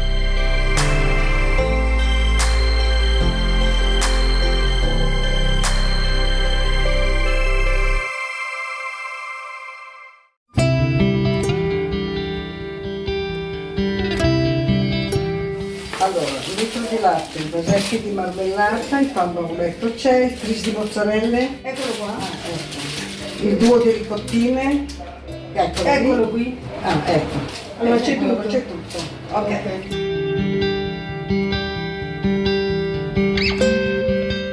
Benvenuti al terzo episodio di Due Mani in più. In ogni episodio di questo nostro podcast abbiamo incontrato persone, persone che ci hanno raccontato le loro esperienze e il loro impegno quotidiano verso gli altri. È questo lo spirito di un progetto che coinvolge numerose associazioni. Tra le più importanti attive c'è il consorzio Farsi Prossimo, onlus nata nel 1998 composta da 11 cooperative sociali. L'azione centrale del consorzio è incentrata sull'aiuto del prossimo, a partire da chi vive ai margini della società, coprendo capillarmente tutto il territorio. Uno degli obiettivi di Consorzio Farsi Prossimo è promuovere l'emancipazione e l'autonomia delle persone attraverso servizi di sostegno e accompagnamento, tra cui appunto il progetto Due Mani in più. A parlarcene più approfonditamente è Andrea Malgrati, direttore generale del Consorzio. Ciao Andrea, ci racconti la mission di Consorzio Farsi Prossimo? Allora, il consorzio è un consorzio di 11 cooperative sociali che nasce nel 1998, quindi ha più di 20 anni, 22 anni. Nasce sulla spinta un po' di quello che era l'idea che nasceva dalla lettera pastorale Farsi Prossimo del cardinale Carlo Maria Martini e eh, su quello ha un po' sviluppato determinate attività dando della priorità proprio a un servizio che doveva in qualche modo essere utile a raggiungere chi magari non aveva una copertura di di opportunità socioassistenziali allora ai tempi previste. Banalmente gli stranieri, le persone disabili, senza dimora, tossicodipendenti, cioè tutte figure che non trovavano delle risposte sociali vent'anni fa, più di vent'anni fa, a livello istituzionale o comunque che avevano una struttura organica che potesse rispondere a un bisogno che era nascente. Si parlava allora di nuove povertà, si parlava di nuovi bisogni, eh, di comune accordo con Caritas Ambrosiana si andò a individuare quali erano soprattutto questi nuovi bisogni per trovare delle risposte concrete in una prassi poi che era legata agli elementi ispiratori di Caritas e della pastorale. E quando è entrato a far parte del progetto Due Mani in Più? Sempre vent'anni fa circa il progetto Due Mani in Più nasce da una collaborazione forte tra Caritas Ambrosiana e eh, Coop Lombardia. Eh, diciamo che gli elementi ispiratori sono le radici comuni, nel senso che eh, Caritas per tutte le attività operative si appoggia a una base di cooperative sociali, si è sempre appoggiato, comunque faceva riferimento in primis alle cooperative sociali. Il mondo della cooperazione è diciamo sostanzialmente il, l'humus comune che eh, porta sia eh, Coop Lombardia che le cooperative e il consorzio ad avere degli, degli, elementi ispiratori comuni, comunque l'attenzione al lavoratore alla persona, l'attenzione a determinate dinamiche interne che non sono quelle di una struttura di impresa normale, quindi eh, diciamo che quegli elementi ispiratori hanno trovato già un terreno fertile per fare dei primi ragionamenti. Vent'anni fa, come le dicevo, quando nacque il consorzio, l'attenzione a delle misure, comunque a dei servizi di prossimità, hanno fatto sì di trovare una forma che oltre a rispondere rispondere a un bisogno concreto, la fattispecie quello della spesa, eh, trovasse anche delle forme diciamo culturali che dessero una, un taglio un po' diverso a io ho bisogno, tu mi dai solo questo, questo tipo di risposta. Cosa potrebbe fare una persona qualunque, un cittadino comune? Beh, innanzitutto nasce molto da quelle che sono le attitudini personali. Quello che si può scoprire è che determinate attività anche molto banali come quello di fare la spesa assieme a una persona anziana che ha bisogno di qualcuno che l'accompagni o qualcuno che può parlare con, con lei, potrebbe essere una risposta che qualunque persona di noi potrebbe dare e che spesso e volentieri magari non viene letta come attività di volontariato, invece a tutti gli effetti è un servizio che ha una forte rilevanza. Ripeto, quando appunto nacque questo, questo servizio di consegna della, della spesa a domicilio si vuole insistere molto sull'aspetto culturale e culturalmente, non dico che adesso sia cambiata la situazione, però culturalmente la figura dell'anziano è vista come una figura un po' marginale o comunque non trova tante risposte. Allora quello di avere una disponibilità e un'attitudine anche a trovare una forma di contatto, di relazione che non sia l'aspetto materiale, ti metto i prodotti all'interno del carrello, ma dialogo con te e trovo per te o con te una forma comunicativa e di socializzazione che aiuta eh, reciprocamente, forse è il passaggio che magari aiuta no, a trovare anche un proprio ruolo, una propria condizione di volontario all'interno di un contesto che magari si considera avulso o non proprio facente parte di questo universo del volontariato. Come avviene la cooperazione tra operatori sociali e volontari cittadini? Ognuno ha un proprio ruolo, l'operatore sociale ha diciamo, competenze, preparazione comunque un inquadramento che gli fa fare determinate attività, però se non ci fosse il rapporto col volontario, che si tratti di volontari di Caritas Ambrosiana piuttosto che volontari dei comitati Socicopo o di altri soggetti che invece hanno quella capacità di leggere dei bisogni o di rispondere a dei bisogni in maniera diversa, ma di completare sostanzialmente un po' quello che sono le attività e le risposte che, eh, che sono necessarie, se non ci fosse questo tipo di collaborazione collaborazione eh, mancherebbe un po' questo servizio proprio perché si basa molto sul fatto che c'è un elemento relazionale prima dell'elemento commerciale di vendita del servizio. Troviamo sempre l'opportunità per parlare, per individuare quali sono magari dei bisogni o leggere nelle parole dei determinati bisogni che possono emergere o intercettare determinate criticità che magari poi ovviamente non devono essere risposte direttamente da questo servizio, ma possono trovare risposte anche da altri soggetti o da altri servizi. E invece per quanto riguarda la relazione tra operatori e le persone anziane che vengono servite? Tendenzialmente eh, sono operatori che hanno un mandato per cui sono spesso gli stessi operatori ad andare dalla persona anziana. Non dimentichiamoci questo fatto che le persone anziane per tante ragioni e non a torto hanno un po' anche la difficoltà a entrare in contatto con l'estraneo, soprattutto se gli entra in casa. Eh, questo è un servizio che prima del coronavirus aveva una forte prevalenza della relazione, della presenza in casa, spesso le persone anziane hanno difficoltà anche a sistemare i prodotti, se soprattutto pesanti e via dicendo, quindi l'elemento relazionale era fondamentale. Il fatto di avere un estraneo, perlomeno all'inizio, che entra in una casa è sicuramente un aspetto delicato e spesso e volentieri lo sappiamo anche perché ci sono delle truffe o comunque eh, delle situazioni in cui effettivamente queste persone vengono raggirate, porta un pochettino a essere un po' titubanti a concedere questo tipo di discorso. Non a caso si cerca di creare una relazione fissa il più possibile, quindi l'operatore che fa la consegna a domicilio è spesso e volentieri lo stesso, per cui si crea veramente questa, questo rapporto quasi familiare da un certo punto di vista, in quanto c'è effettivamente questa attitudine a fidarsi per perché comunque è la stessa faccia che vedo, fa riferimento allo stesso soggetto che mi ha mandato questa persona e quindi non c'è il fatto di concepire un servizio come solo ti lascio la borsa fuori da casa. Il valore della relazione è qualcosa che conosce molto bene Vicky, un'operatrice che lavora al progetto. L'abbiamo accompagnata nel suo giro e quello che ci ha raccontato ci ha lasciato senza parole. Ciao Vicky, che cosa ti piace di più di questo lavoro? Il contatto con loro è una delle cose che la prima volta che l'ho fatto mi è piaciuto tantissimo, il contatto con loro, questo è il punto. È una cosa, come si può dire, eh, molto tenera, molto umana. Vedi praticamente delle persone che realmente hanno bisogno, un contatto, una comunicazione, loro ti aspettano a braccia aperte, questa è una delle cose. C'è una persona che hai servito a cui sei più affezionata? Sì, c'ho la signora Franca, con lei praticamente non è più qua con noi, però me la porto qua nel cuore. Questa è una cosa troppo grande, perché praticamente mi ha parlato della storia qua, quello perché lei ha vissuto il, quello della guerra, è stato praticamente un insegnante, è stata una persona molto molto aperta, molto umana. Parlavo tanto, poi ti aspettava a braccia aperte, questo è il punto. Un... Sentivo non la nonna perché aveva la sua età, però sentivo la mamma e questo punto. E quindi hai avuto un rapporto molto forte che va anche oltre il servizio. Sì, sì, sì, sì, sì, sì. Siamo, sono rimasti anche un bel rapporto con i figli della signora. Ho l'impressione che il tuo lavoro ti piaccia molto, è vero? Tantissimo, tantissimo. E questo, il contatto con loro è una cosa unica.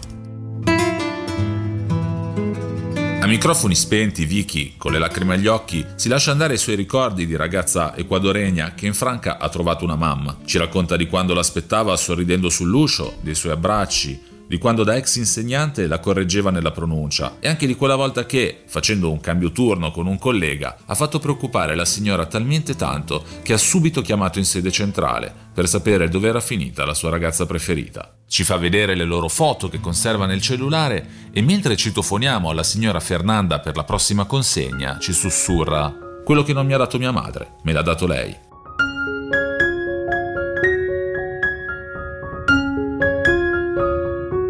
Buongiorno signora, ci racconta un po' di lei? Avevo un marito e un figlio che adesso non ho più, sono sola e ero casalinga, sempre a Milano. Da quanto tempo si fa consegnare la spesa?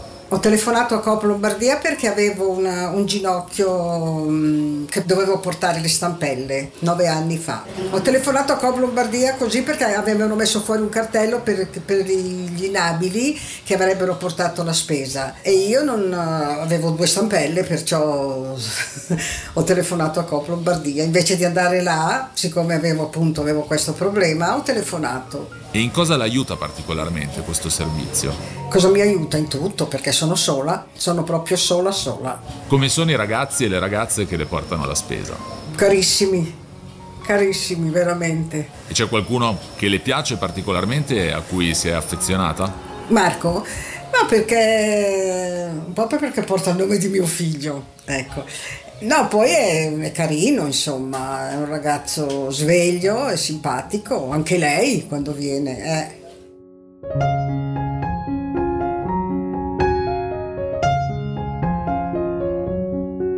Con quel anche lei, la signora Fernanda si riferisce alla nostra Vicky, ma le si legge negli occhi che il suo preferito è Marco, come Vicky lo era della signora Franca.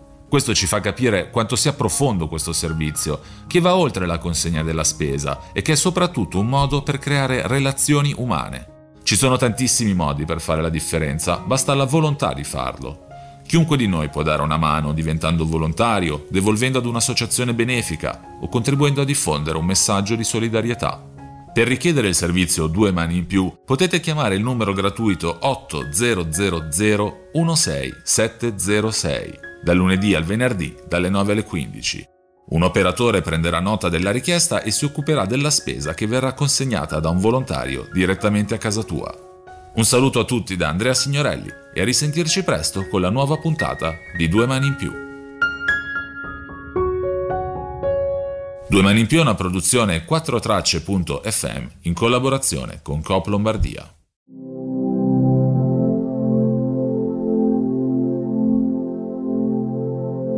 Ho iniziato ad aprile perché a marzo non sono stata presa per un, per un, lavoro fisso. Diversi lavori che avevo da freelance sono stati cancellati perché erano da fare di persona. Non ho deciso io, l'ha deciso la situazione, i contratti che sono finiti. Poi questo diciamo che è il lavoro che si trova facilmente. Camilla ha 24 anni, Omar ne ha 30.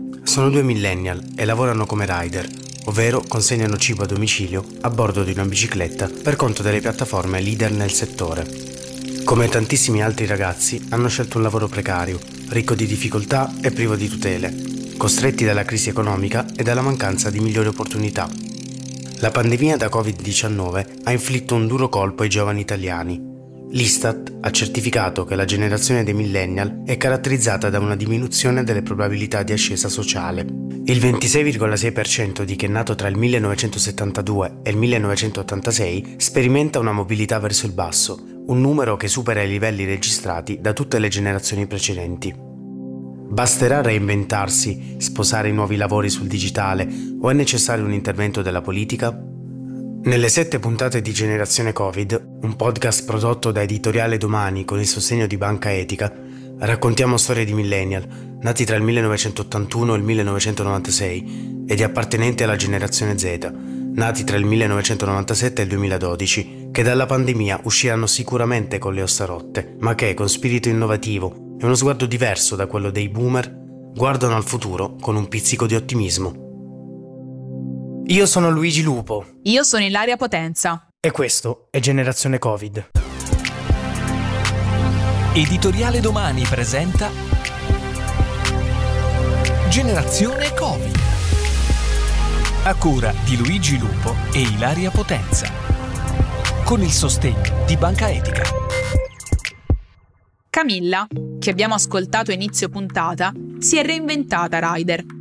Nel suo portfolio, infatti, ci sono lavori da freelance, che però l'hanno delusa dal punto di vista economico e mentale. Diciamo, i lavori freelance si spaziano dal, dal copy al uh, content al social media. Solo che appunto è molto difficile trovare un lavoro fisso in questo settore e i lavori freelance uh, sono abbastanza difficili da gestire perché spesso appunto sia per una questione di delay dei pagamenti, nel senso che i pagamenti non sono mai eh, le, nelle date dichiarate o comunque raramente, poi tutta una serie di gestione dei clienti che non è così facile, appunto di ricerca del cliente, eccetera. Eh, ero stufa da un certo punto di vista anche dei, dei lavori mentali. Stanca di collaborazioni poco remunerate e di varie difficoltà nella gestione dei clienti per i lavori digitali, circostanze che pensate accomunano oltre 3 milioni di italiani, tanto che il paese è il secondo in Europa per numero di freelance, Camilla, nell'aprile del 2019, proprio durante la prima ondata della pandemia,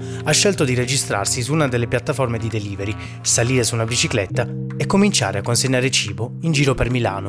Ho iniziato ad aprile perché a marzo non sono stata presa per un, per un lavoro fisso. Diversi lavori che avevo da freelance sono stati cancellati perché erano da fare 10 persone. Un po' presa dall'ansia, non sapevo cosa fare, cioè non ce la facevo più a fare colloqui e a passare per mille call, mille form da compilare e questo lavoro mi sembrava un lavoro ovviamente non, non un lavoro così incredibile, però comunque poteva portarmi dei soldi in tempi rapidi e soprattutto in modo molto semplice. Per cui ho fatto, fatto l'application, che comunque è una pseudo application, nel senso che comunque serve nemmeno il CV, semplicemente compili un, un form online e poi dopo loro ti mandano il kit e da quando hai il kit puoi iniziare a lavorare. È molto facile diventare rider lo sa bene anche Omar, 30 anni, un rider torinese. Non ho deciso io, l'ha deciso la situazione, i contratti che sono finiti, poi questo diciamo che il lavoro che si trova facilmente, chiunque fa la domanda lo assumono perché non siamo dipendenti, ma loro ti dicono apri una partita IVA oppure puoi lavorare con la trattenuta da conto del 20%, ovvero il lavoro occasionale, ma quando arrivi a 5.000 sei costretto ad aprire la partita IVA oppure aspettare il prossimo anno per poter lavorare di nuovo occasionale. I lavoratori delle consegne a domicilio non sono assunti dai gestori del servizio come Glovo, Just Eat o Uber Eats. Operano come autonomi. Se la soglia di reddito derivante dalla collaborazione supera il tetto di 5.000 euro annui, sono costretti ad aprire una partita IVA. Diventano così freelance, lavoratori autonomi appunto, piccoli imprenditori di se stessi, con una paga che dipende dal numero di consegne. Ed ecco che emerge uno dei primi aspetti negativi di questo lavoro, che in Italia interessa oltre 20.000 persone, per lo più under 30, migranti, di genere maschile. Omar, di origine tunisina, è uno di loro. Lo abbiamo incontrato una mattina del 20 novembre del 2020, mentre prelevava un pacco da McDonald's per poi consegnarlo a una famiglia. Il mio lavoro eh, funziona, a me mi arriva l'ordine sul, sull'applicazione, devo andare a ritirarlo e consegnarlo, vedi? Funziona così, tu in base all'ordine che hai fatto eh, ti pagano, se non, se non fai ordini non ti pagano. Il meccanismo è quello del cottimo. Più consegni, più vieni pagato e bisogna muoversi in fretta perché il tempo di consegna incide sulla retribuzione. Non esiste un compenso minimo orario, o meglio, è stato introdotto il 3 novembre 2020 dal primo contratto collettivo nazionale siglato da Sodelivery, l'associazione che riunisce le principali piattaforme e dal sindacato UGL, ma è stato poi bocciato da CGL, CISL, WIL e dal Ministero del Lavoro. L'accordo prevede un compenso minimo di 10 euro l'ora, ma come denunciano i sindacati, in realtà i compensi sono ancora stabiliti in base alle consegne effettuate. E al tempo, CGL, Cisle e Will infatti fanno alcuni esempi. Se la piattaforma, tramite un algoritmo, stima un tempo di consegna pari a 10 minuti, il compenso per il rider sarà di 1,66 euro. L'effettiva durata del ritiro e del trasporto del pacco da parte del lavoratore sembra dunque non essere considerata.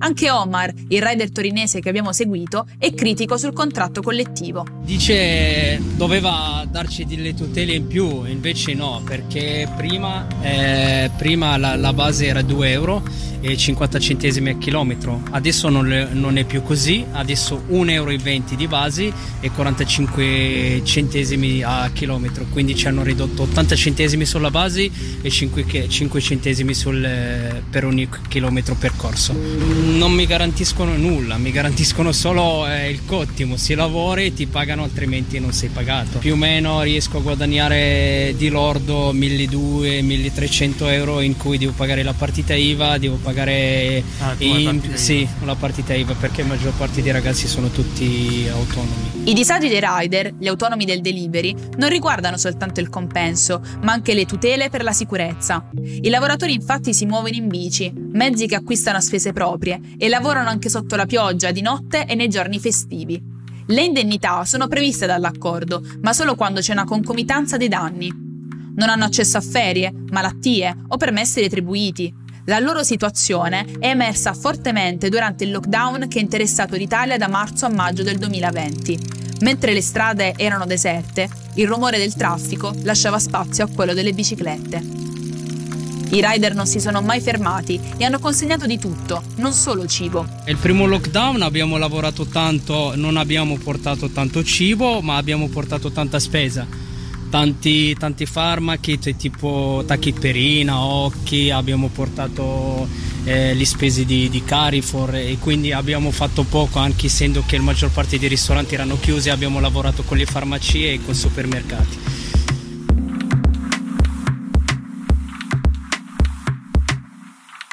Anche Camilla, la creatrice di contenuti freelance diventata rider per necessità economica, ha pedalato e consegnato durante il lockdown. L'esperienza da fattorino, come ci racconta, dietro la mancanza di tutele e di equi compensi, nasconde però alcune opportunità positive, come ad esempio scoprire case e quartieri poco noti, Fare la rider mi ha dato la possibilità di, di, scoprire delle zone di Milano che non conoscevo perché non, non, c'ero mai stata e perché comunque non sono delle zone che hanno qualche attrazione in particolare, semplicemente però magari ci sono del, o delle case o de, degli appartamenti anche, di, anche delle case popolari incredibili che non avevo mai visto, oppure invece passando più verso le zone centrali delle case, delle, delle case dei, dei condomini eh, incredibili che eh, solitamente una persona non può visitare perché comunque sono, sono privati eppure sono, sono sono bellissimi. Anche per questo motivo Camilla, che con i social network ha lavorato, ha cominciato a raccontare l'esperienza da rider sul suo profilo Instagram. C'è un intero canale di storie dedicato ai vari momenti della professione, dall'outfit perfetto per pedalare con il pacco sulla schiena alle foto di alcune zone di Milano. Visto che racconto la mia esperienza di rider su, sulle mie storie di Instagram, tantissime persone mi fanno domande su questo argomento ovviamente e tante ragazze mi chiedevano ma mm, non è un lavoro pericoloso comunque? E io mi chiedevo ma come pericoloso? Cioè cosa c'è di pericoloso alla fine, no? Relativo al fatto che comunque è un lavoro che devi andare in bicicletta, che può avere i suoi rischi, può essere, cioè, insomma, puoi essere investito come qualsiasi altra cosa di questo tipo qui, però poi non è che sei, perché sei donna è così pericoloso, insomma, alla fine sei su una bicicletta, non è che, cioè non mi sembra così pericoloso, anche se durante il lockdown comunque avevo paura, ma semplicemente perché non c'era nessuno in giro io in quel momento in cui suonavo il campanello e mi mettevo di spalle avevo paura che magari qualcuno da dietro mi, mi, agghi- mi, mi acchiappasse, non lo so, cioè quella era l'unica paura, tra virgolette, però il resto insomma non ho mai sentito, cioè non ho mai avuto paura nonostante sono andata veramente in tutti i quartieri di Milano, cioè li ho fatti tutti. Più che la paura di sentirsi una donna che fa consegne, circostanza che in realtà non dovrebbe scandalizzare così tanto i clienti, Camilla teme l'imprevedibilità dell'algoritmo. Una mano invisibile e virtuale governa l'operato dei fattorini, assegna le consegne, calcola le paghe e le distanze. E in una dimensione da gamification classifica i rider in base ai loro successi o sconfitte. È interessante perché tu da, da, quando inizi a lavorare non, non, non, hai mai rapporti con nessun umano, cioè nel senso non hai capi, hai semplicemente un algoritmo e l'algoritmo ti, ti assegna cosa fare, no? Questo è un aspetto da un lato interessante, dall'altro però ovviamente questo algoritmo è imprevedibile, non sai mai, cioè non sai com'è, non sai come funziona e quindi di conseguenza questa cosa è anche abbastanza cioè, grave il fatto che tu non sai come, come sbloccare per esempio più ore di lavoro.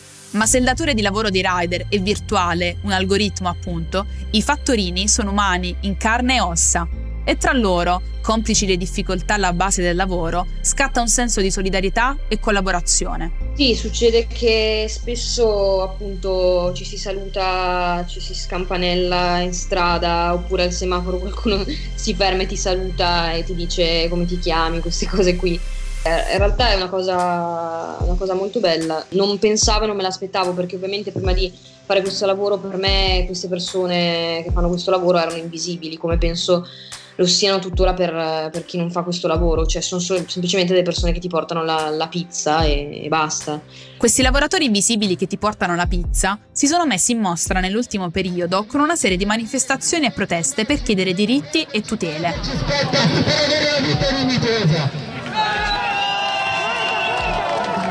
E sembra che qualcosa si cominci a muovere. Daniele Contini, 48 anni, amministratore delegato di Just Eat Italia, in un articolo pubblicato sul Corriere della Sera il 9 novembre 2020 ha annunciato un'importante novità. Dal 2021, entro il primo trimestre, offriremo ai nostri rider la possibilità di avere un contratto di lavoro dipendente. Oggi con noi lavorano circa 3.000 rider in 23 città continua Daniele Contini.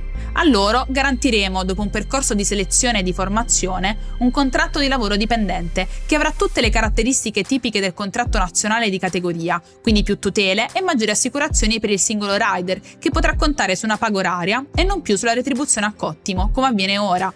Dal canto suo, però, il rider dovrà impegnarsi in un rapporto di esclusiva. I ciclofattorini lavorano in solitaria, con un algoritmo che regola le loro prestazioni. Per i rider diventa quindi importante sentirsi parte di una comunità per vincere l'isolamento. Fare questo lavoro fuori dalla bolla virtuale, confrontandosi con i propri colleghi, per i rider è un'esigenza. A Bari, nel quartiere Madonnella, i ragazzi di Riders on the Storm hanno allestito nel circolo Arci Zona Franca uno spazio dedicato proprio ai lavoratori del food delivery. Carolina, 26 anni, è la referente del progetto vincitore del bando Urbis del comune di Bari. L'identità del lavoro che sicuramente è particolare perché manca di spazi di, eh, fisici, manca di confronto con i datori di lavoro. Quindi l'idea era appunto provare a creare anche eh, una comunità di riders attorno eh, ad uno spazio fisico e appunto diciamo provando a partire da quello, da, dall'idea dello spazio, no? quindi dalla condivisione anche di, del tempo tra le consegne, eh, riuscire a mettere in contatto tra di loro i riders e anche a ragionare con loro anche attraverso chiaramente il supporto del sindacato. Riders on the Storm mette quindi a disposizione uno spazio dove ci si può incontrare in pausa, raccontarsi la propria giornata e avere supporto sindacale il progetto infatti, grazie alla collaborazione con la CGL Bari e Velo Service, sta diventando un punto di riferimento per la città perché i rider si sentono parte di un gruppo e sanno di poter contare su una comunità che fornisce loro assistenza sindacale e fiscale, nonché la riparazione delle biciclette. Se la bici si rompe infatti, non si lavora. Nei locali di zona franca, dotati di wifi, torretta elettrica per la ricarica degli smartphone e parcheggio per le bici, il team di Velo Service ti aiuta a mettere a posto il mezzo ti dà qualche dritta per essere autonomo con forature e altri inconvenienti. Si può contare sulla consulenza della CGL e c'è la possibilità di stipulare un piano assicurativo. E sono tanti i profili di rider incontrati durante le assemblee di Riders on the Storm. Tanti sicuramente lo fanno come lavoro part-time o secondo lavoro per arrotondare diciamo, rispetto ad altre mansioni che già svolgono e invece tanti ci vivono. Anche l'età e le provenienze sono molto differenti. Penso a tutti i ragazzi appunto stranieri che, che svolgono eh, il lavoro per il quale avere un contratto eh, con una piattaforma è sicurezza rispetto anche alla possibilità di avere il permesso e via dicendo. Eh, e poi tanti sono anche adulti che appunto lo fanno in maniera continuativa, per cui le problematiche sono anche più grandi, anche il logoramento fisico banalmente, eh, o il fatto di dover stare sempre connessi um, e di non vedersi riconosciute le ore di connessione come ore di lavoro effettive. E come vengono percepiti i rider a Bari? Ascoltiamo ancora Carolina. Anche in città non, non è che ci sono uh, grandissimi punti eh, in cui vedi tutti i riders che aspettano, come magari ti succede, non so, penso a Roma, fuori dalla stazione, che l'impatto visivo è anche abbastanza forte, no? Eh, è sicuramente un fenomeno che inizialmente era un po' più sotto traccia. Il progetto Riders on the Storm sta quindi cambiando anche l'attenzione della città nei confronti dei ciclofattorini. Dopotutto la pandemia ha dappertutto aumentato la consapevolezza dei clienti di non ricevere sul pianerottolo di casa una sorta di drone che consegna la spesa, perché si tratta di lavoratori e i loro diritti devono essere rispettati.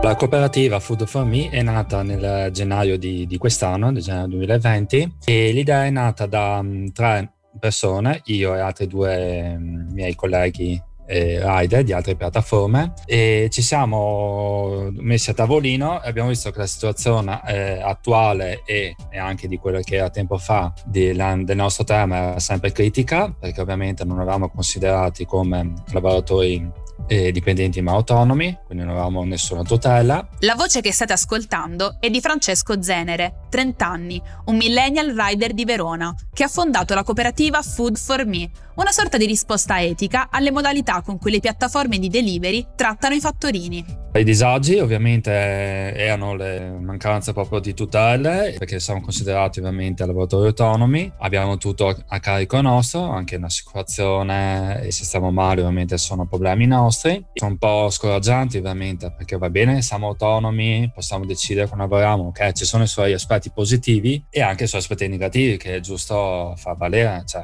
fa vedere alla luce come sono i reali fatti.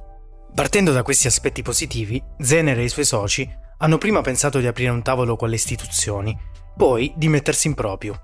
Abbiamo fatto un primo step e di tentare di andare in tavoli col governo, grazie alla CISL, al sindacato CISL, di andare a trattare con, eh, con il governo, però non ci siamo riusciti si vedeva che la porta era chiusa, non c'era interesse. Quindi da, da questa diciamo, sconfitta allora ci siamo giusto messi a tavolino, abbiamo appunto ideato di metterci in proprio e creare appunto questa cooperativa che facesse vedere un po' alla realtà eh, della nostra città e non solo eh, di cosa siamo fatti e delle, ovviamente delle tutele che noi diamo ai nostri lavoratori, a chi lavora con noi e anche a noi soci lavoratori.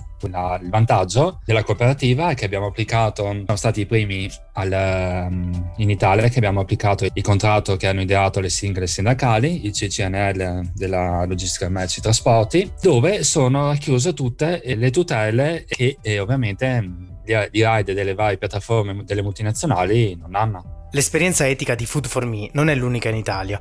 A Bologna è nata Consegne Etiche, un progetto che nasce da due cooperative, Dinamo e Idee in Movimento, insieme al centro universitario di Alma Vicu.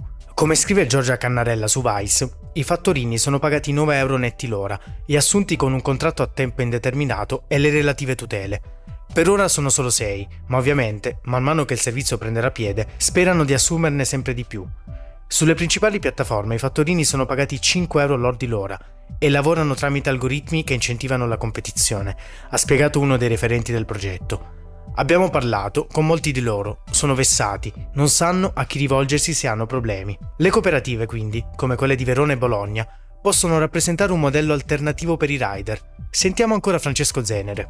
Sì, è un modello che è piaciuto molto in, in varie città d'Italia che ci hanno contattato appunto perché vogliono copiare la nostra idea e farla nella loro città. Noi abbiamo dato i, loro, i nostri consigli, ovviamente non siamo esperti perché siamo all'inizio, però gli abbiamo dato le basi fondamentali per poter iniziare a creare una, una cooperativa se ovviamente queste persone qua credono nei valori che trasmettono la cooperativa, ovviamente, se no possono fare qualsiasi società che vogliono e non c'è nessun problema. Ovviamente noi abbiamo dato una, uno spunto iniziale per fare proprio una cooperativa.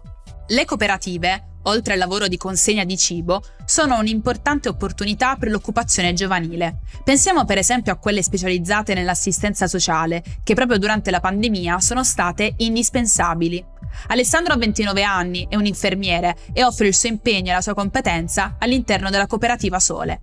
Siamo a Gatteo, Forlice Sena e questa attività di impresa si occupa di servizi sociosanitari, assistenziali ed educativi che vengono erogati nell'ambito di comunità, case residenze per anziani, strutture pubbliche sanitarie e presso il domicilio. La nostra attività di impresa, come raccontano i soci sul sito della cooperativa, è tesa alla promozione del benessere e all'integrazione sociale dei cittadini, con particolare riferimento alle persone socialmente svantaggiate proprio come gli ospiti del condominio solidale, un'esperienza di co-housing attiva a Cervia, è nata sulla scorta dei più importanti esempi nord europei. una forma di buon vicinato, dove i bisogni e le fragilità trovano risposte nel supporto comunitario. Da un anno a questa parte che sono una delle famiglie di riferimento appunto del condominio solidale, che è un uh, nuovo esempio di co-housing, diciamo, un condominio dove vigono alcune regole che sono comunque tutte volte al mutuo aiuto, al rispetto al proteggere e aiutare quelli che sono le persone più fragili. Ecco. Immaginate un condominio dove una famiglia si mette a completa disposizione degli altri vicini, aiuta gli anziani, funge da filtro con gli assistenti, applica forme di mutualismo oggi più che mai necessarie. Siamo due famiglie di riferimento, quindi immagina questo condominio composto da circa 21 appartamenti, due sono dedicati appunto alle famiglie di riferimento scelte da Cooperativa Sole. La famiglia di riferimento cosa fa praticamente? È l'anello di connessione tra gli assistenti sociali che scelgono di dedicare un alloggio a una persona che ne ha bisogno, sempre nel territorio cervese, e aiuta, mh, indirizza appunto i condomini in quelle che possono essere mh, la, la burocrazia mh, mm, oppure anche una cosa sciocca, una persona che, anziana che non riesce ad andare a fare la spesa da sola, quindi ci si organizza. Diciamo che il boom c'è stato appunto durante il periodo del lockdown, dove praticamente le famiglie di riferimento passavano casa per casa a raccogliere la lista della spesa di, di ogni famiglia come rider, anche Alessandro e gli altri soci della cooperativa Sole, durante il lockdown più duro, hanno distribuito ad anziani e soggetti fragili pranzi, medicine e hanno dato loro supporto morale. L'esempio della cooperativa, così come di tutte le attività sociali sparse in Italia, ci aiuta a comprendere l'impegno di una generazione che in bilico tra precariato e difficoltà non rinuncia all'attivismo sociale, anzi può anche trovare impiego in queste attività di supporto.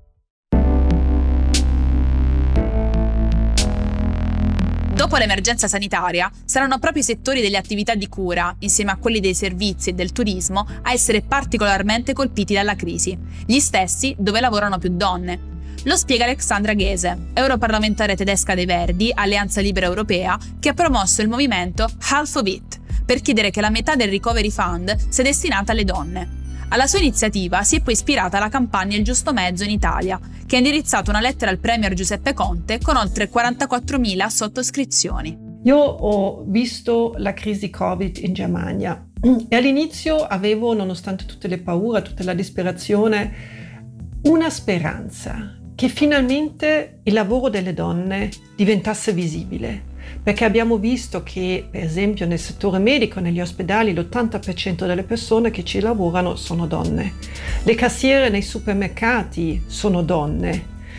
Quelle educatrici che tenevano aperti ancora i gruppi d'emergenza negli asili nido erano donne. E anche e soprattutto le mamme che a casa seguivano gli studi dei figli, che cucinavano i pasti in più e stavano anche in smart working erano donne. Invece questa speranza è andata delusa, perché quando finalmente c'è stato un grande sforzo europeo per avviare un programma di stimoli economici, un grande pacchetto per rimettere in sesto l'economia europea, le donne sono state completamente dimenticate. L'analisi dell'impatto di genere nel piano di aiuti Next Generation EU ha evidenziato che alcune proposte del Recovery Fund sono gender blind, cioè non considerano una specifica prospettiva di genere. Il settore digitale, per esempio, ma anche quello delle costruzioni o dei trasporti, a prevalente occupazione maschile, riceveranno al contrario supporto economico. Ascoltiamo ancora Alexandra. Il 37% di questi fondi andrà in qualche modo alla transizione climatica e giustamente io sono politica verde quindi questo mi fa molto piacere. Ma in dettaglio cosa significa? Significa trasporti, energie rinnovabili e costruzioni. Sono tutti settori dove la quota di donne che ci lavorano è sotto il 20%. Quindi l'80% di questi fondi va agli uomini. Poi c'è il settore digitale a cui è destinato un altro 20%. Nel settore digitale la quota delle donne è pari al 17% e purtroppo non aumenta. Quindi complessivamente abbiamo il 57% dei fondi del Recovery Fund che sono destinati a settori chiaramente maschili. Questa iniziativa non è legata soltanto al principio di equità, perché secondo le ultime stime della BCE, come sottolinea Azzurra Rinaldi, economista al fianco della campagna Il giusto mezzo, non permettere alle donne di lavorare favorirebbe la recessione. Nel nostro paese, dopo l'emergenza sanitaria, si prevede un drop-out lavorativo delle donne pari al 20%, che sarà determinato innanzitutto dalle necessità di accudimento dei bambini. E se questi dati non fossero già abbastanza, è stato dimostrato che il Gender Employment Gap costa all'Europa circa 370 miliardi di euro.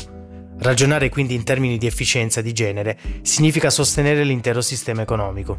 Quello che chiediamo sono valutazioni di impatto di genere per tutti i progetti di investimento finanziati dal Recovery Fund. Quindi per ogni progetto, per ogni misura si cerca di determinare qual è l'impatto sulle donne e qual è l'impatto sugli uomini. E se vediamo che gli uomini sono molto più favoriti e le donne ricevono molto poco, bisogna trovare delle altre misure per equilibrarlo di diverso tipo e questo l'abbiamo inserito nel testo parlamentare che, abbiamo, che stiamo varando a livello europeo. Poi chiediamo investimenti nell'economia della, della cura. Vi ricordate, il 57% va al digitale e al clima, però rimangono ancora dei fondi e di questi fondi si può investire nel lavoro di cura e di istruzione, che vuol dire creare es- asili nido, per esempio.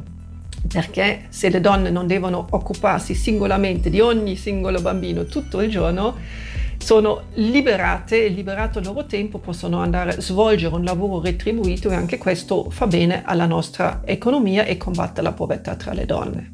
Poi chiediamo obblighi per le aziende che ricevono sovvenzioni dallo Stato, dal Recovery Fund, di dimostrare chiaramente come vogliono aumentare la quota di donne sia tra eh, le lavoratrici ma anche e soprattutto a livelli dirigenziali e questo vale in particolare per le aziende digitali. Chiediamo anche un fondo speciale dedicato a finanziare aziende di donne perché sappiamo che le aziende gestite o di proprietà di donne hanno più difficoltà a accedere al credito tradizionale presso le banche. Adottare queste misure significherebbe investire sulle donne, che possono diventare una leva di rilancio strategico per lo sviluppo sociale ed economico europeo. Ci sono moltissimi studi che dimostrano anche che sono molto più produttive quelle aziende dove lavorano, dove c'è più diversità, dove lavorano donne e uomini insieme, dove si complementano queste visioni. Quindi se vogliamo rimettere in sesto la nostra economia e possibilmente in modo sostenibile, dobbiamo tenere conto anche delle donne e investire in modo equo questi fondi. Non possiamo permetterci di lasciare indietro nessuno. Il piano Half of It è una strategia di sistema e di visione per l'Europa che incoraggia il rispetto delle competenze sostenendo anche il contrasto al precariato. E proprio all'instabilità i ragazzi di questa generazione reagiscono sfruttando l'iperconnessione che viene spesso loro criticata per farsi spazio con nuove prospettive di lavoro. Hai ascoltato Generazione Covid a cura di Luigi Lupo e Ilaria Potenza con il sostegno di Banca Etica.